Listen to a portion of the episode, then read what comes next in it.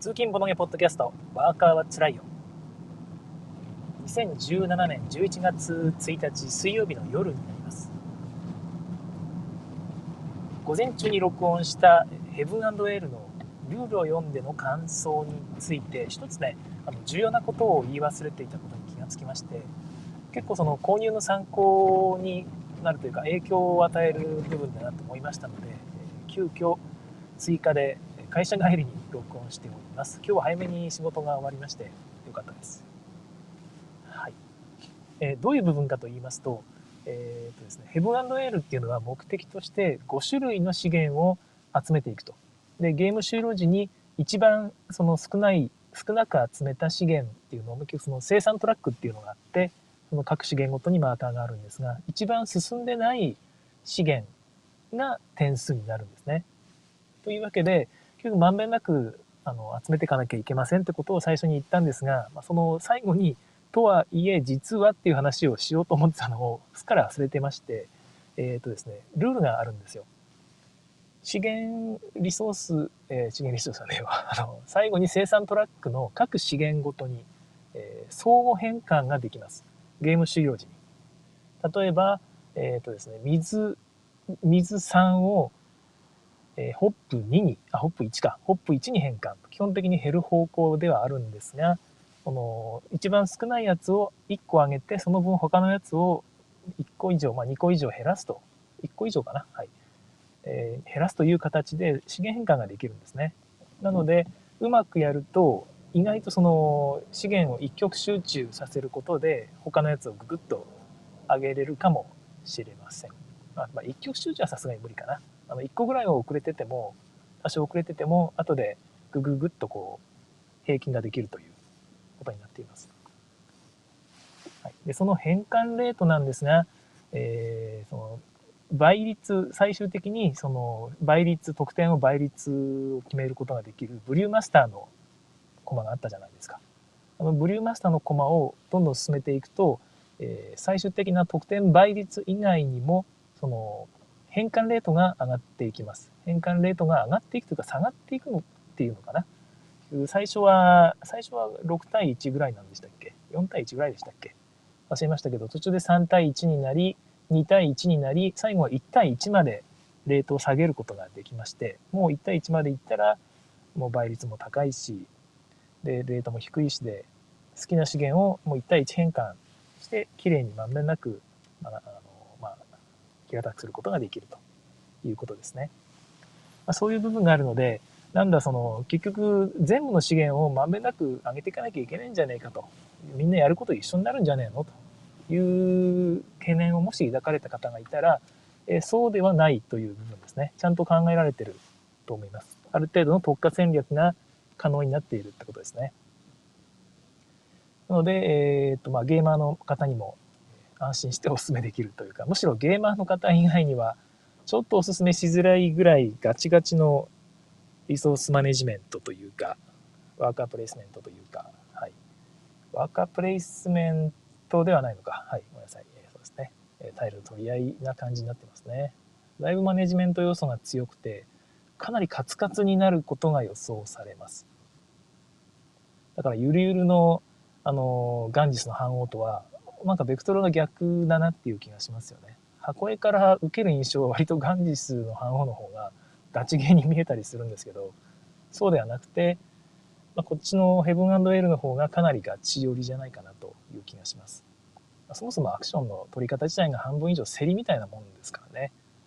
相場感が分かんない人は本当に遅れてしまうし、下手したら一気に俺欲しいからっつってドーンって前の方行って、他の人がいいやつガンガン取っちゃうっていうこともあり得るんですよね。大差がつきかねない、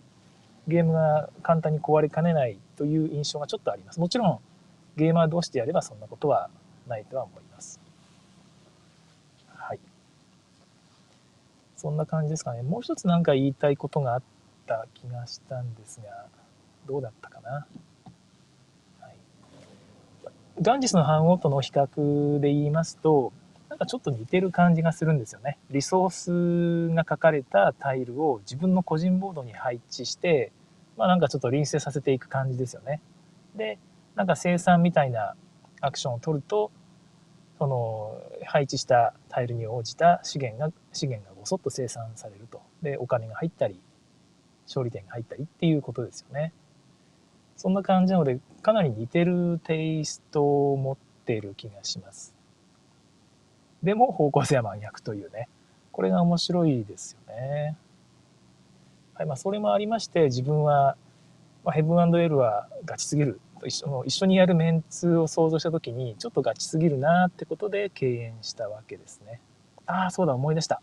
ヘブン&エルでもう一個気になる点があって、もう一個っていうか2つほど気になる点があって、前回、まあ、朝ですね、もう軽く触れたんですが、あれですね、ちょっと直感的じゃないルールが割とあるというところです。例えば、その文句を置いた時に、文句タイルを置いた時に、なぜもうその生産資源タイル、隣接する資源タイルを一気にその生産できるっていう、アクティベーションできるっていうのはいいんですが、リソースタイルをね、隣接するリソースタイルを一気にアクティベーションできるっていうのは分かるんですが、同時に隣接する文句タイルの数分、なぜかブリューマスターコマを進めることができるという、 なんでなのか分かんないですよね。ちょっと今思い出せるのがそれだけなんですが、他にもなんかね、なんか直感的じゃないなっていう感じのルールがあって、覚えきれない、慣れるとできるだろうけど、初回はなんかわからないなって思ってしまう可能性がちょっとある気がします。その点もゲーマー向けな気がしますね。初心者の人は何を考えていいのかわからないということになんか陥りがちな気がします。ただわかんないですけどね、スカウトアクションがないっていうのは本当に伊達じゃなくて、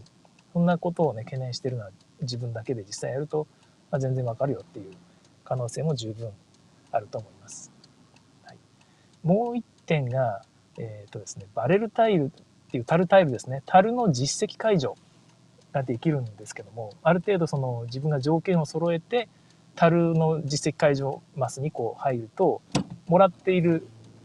その樽がもらえるんですね。その解除した分の樽が。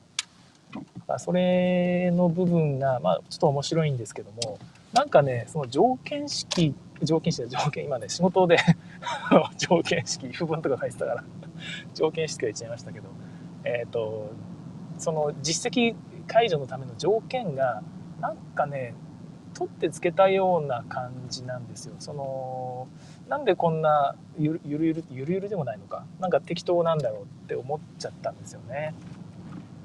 例えば、ですね、実績解除の条件として、自分のボードに価値1のタイルを6枚以上配置していたら実績解除ということで、まあなんかね、その樽がもらえるようになるんですけども、これはまあいいですよね。価値1のタイルって基本的に弱いので、生産力もないしお金も生み出しませんからね。まあお金は安く済むわけですけども、コストは安く済むけども、まあちょっと弱いなっていう感じもあるので、果たしてそれを狙って戦略を後押ししているだけなんですよね。で、後押ししなきゃいけないほど弱いから、ここで実績解除させているのかなと思いきや、もう一個他にも樽があって、こっちはですね、価値5のタイルを6枚以上持っていたらという条件になっているんですよ。で、あれって思って、価値5のタイルは強いんじゃないのと、まださらにブーストしちゃうのかというのがあるんですよね。で、ただ小屋マスですよね。自分のボードの日陰と日向ともう一個小屋っていうマスがあって、その小屋の周辺6個全部埋めたら、埋めましたボーナスがもらえるわけなんですが、その時にその周辺にあるリソースタイルの価値が低い、価値の合計が低いほど、ですね、あれですね、自分のブリューマスターをたくさん進められると。一気に6歩進めるんですね。価値が低いと、すごく低いと6歩進めれて、合計価値が高いと1歩も進められないっていう部分があるので、そこでね、すでに価値低いやつでもバランス取れてるんですよね。取ろうとしてるはずなんですよね。なのに価値1のタイルで実績解除させ、さらに価値5のタイルは集めても実績解除させてるっていうのが、どっちでもいいんだっていうそのジレンマがないし、何をしたくてこれをやってるのかなっていうのがちょっと見えないんですね。で価値1と5だけが特別扱いで、じゃあ2と3と4はどうなのという、寂しいじゃないですかね。どっちもなんか中途半端な上に実績解除もできないってなっちゃうんで、まあその分取り合うのが熱くなるのかもしれないんですが、6枚を集めるってのはそこそこ難しいはずで、そうなってくると取り合いの結果ね、なんかしょぼんってなる可能性もあるので、果たしてどうなんだろうなという。そもそもこの実績解除っていうルール自体が割とその後付けでそのゲームのボリュームを増やすためにつけた印象がちょっとあるんですよね。で、僕全然それは悪くないと思っていて、面白い効果を生み出しているとは思うんですが、その内容がちょっと大ざなりだなという、なんかたくさんその種類があれば面白いだろうっていうぐらいの印象でつけてないかなという、ちょっとね邪推なんですけど、なんかそんな感じを受けてしまったんですよ。まあもやっとするという言い方です。もやっとするか、ふわっとしてるんですよね、条件の部分が。はい、他にもそのたくさん早めに、生産トラックの各リソースの生産数をこう上げていくと実績解除されたりとかもあるんですけども、早く上げること自体は悪くないか。そうですね、ゲーム終了時までに上げときは嫌じゃなくて、早く上げると、実績解除ができますよなんですが、でも4点ですよね、たかが。そのためにそこまで頑張る必要があるのかな。で、今朝の最後の方にもちらっと触れたんですけども、恩賞カードかっていうのが各自何枚ずつぐらいかな、5、6枚ぐらい配られて、ゲーム中にあるタイルとあるタイルを置くと、なんかその恩賞カードを1枚プレイできますみたいなルールもあったりするんですが、これも非常になんかね後付けっぽいんですよね。なんでそんなルールつけたんだろうっていう、なんかひょっとして元のルールだけだと寂しいと思ったのかなって思っちゃうんですよね。で、別にそんなルールいらなくて、もっと盤面を濃いものにしていけばよかったんじゃないかなとちょっと思ってしまうんですが、昨今はそういうね、賑やかしが必要だっていうのはすごくわかるので、悪くはないかなとは思いつつ、そういうふうに感じました。その全体的にガンジスの反応に比べて、なんかそうですね、ふわっとしているガチなのにちょっとルールの随所がふわっとしている感じを自分は受けてしまったんですね。でもちろん全然ね、だからどうしたっていうことで、面白ければいいんですね。やってみて面白ければそれでいいはずなので、特に自分の言うことはそんなに気にせず、面白そうと思ったらポチればいいと思います。スカウトアクション7位ですから、面白くないことは絶対ないはずです。自分もこれやったら多分普通に面白いと思います。そのガチな人と一緒にやればねそんな感じがしました。はい、補足なので、今日はこの辺にしたいと思います。3人の方に聞いていただきましてありがとうございました。同じく仕事帰りに聞いている方、ね、仕事お疲れさんでしたね。今日も帰ってボードゲーム情報を集めましょうはい、ではご視聴ありがとうございました。明日の朝の更新をお楽しみに。明日はですね、ちょっとまた別のルール読んで話できたらと思ってるんですが、ちょっとロンドン第2版のシールの修正が少し入ってまして、皆さんそろそろね、週末遊ぶために印刷してシール貼りたいよねと思ったので、そちらの修正の方にちょっと時間かけています。早めに終わったらなんかルールを一つ読んでみようかなと思います。何を読もうかなと思っている、ノーリアをちょっと気になっているので読んでみたいですね。ちょっと短めのやつを1個読んでみようかなと思います。マジェスティですね。マジェスティも気になっているんですよね。気になっているというか、マジェスティってどうも面白くないって人がちらほらいて、すごく面白いって人もちらほらいて、どっちなんだろうっていうのがすごく気になってきたので、日本流通多分あると思いますし、今のうちにマジェスティかな。はい、そんな感じで考えています。以上です。はい、ではお疲れ様でした。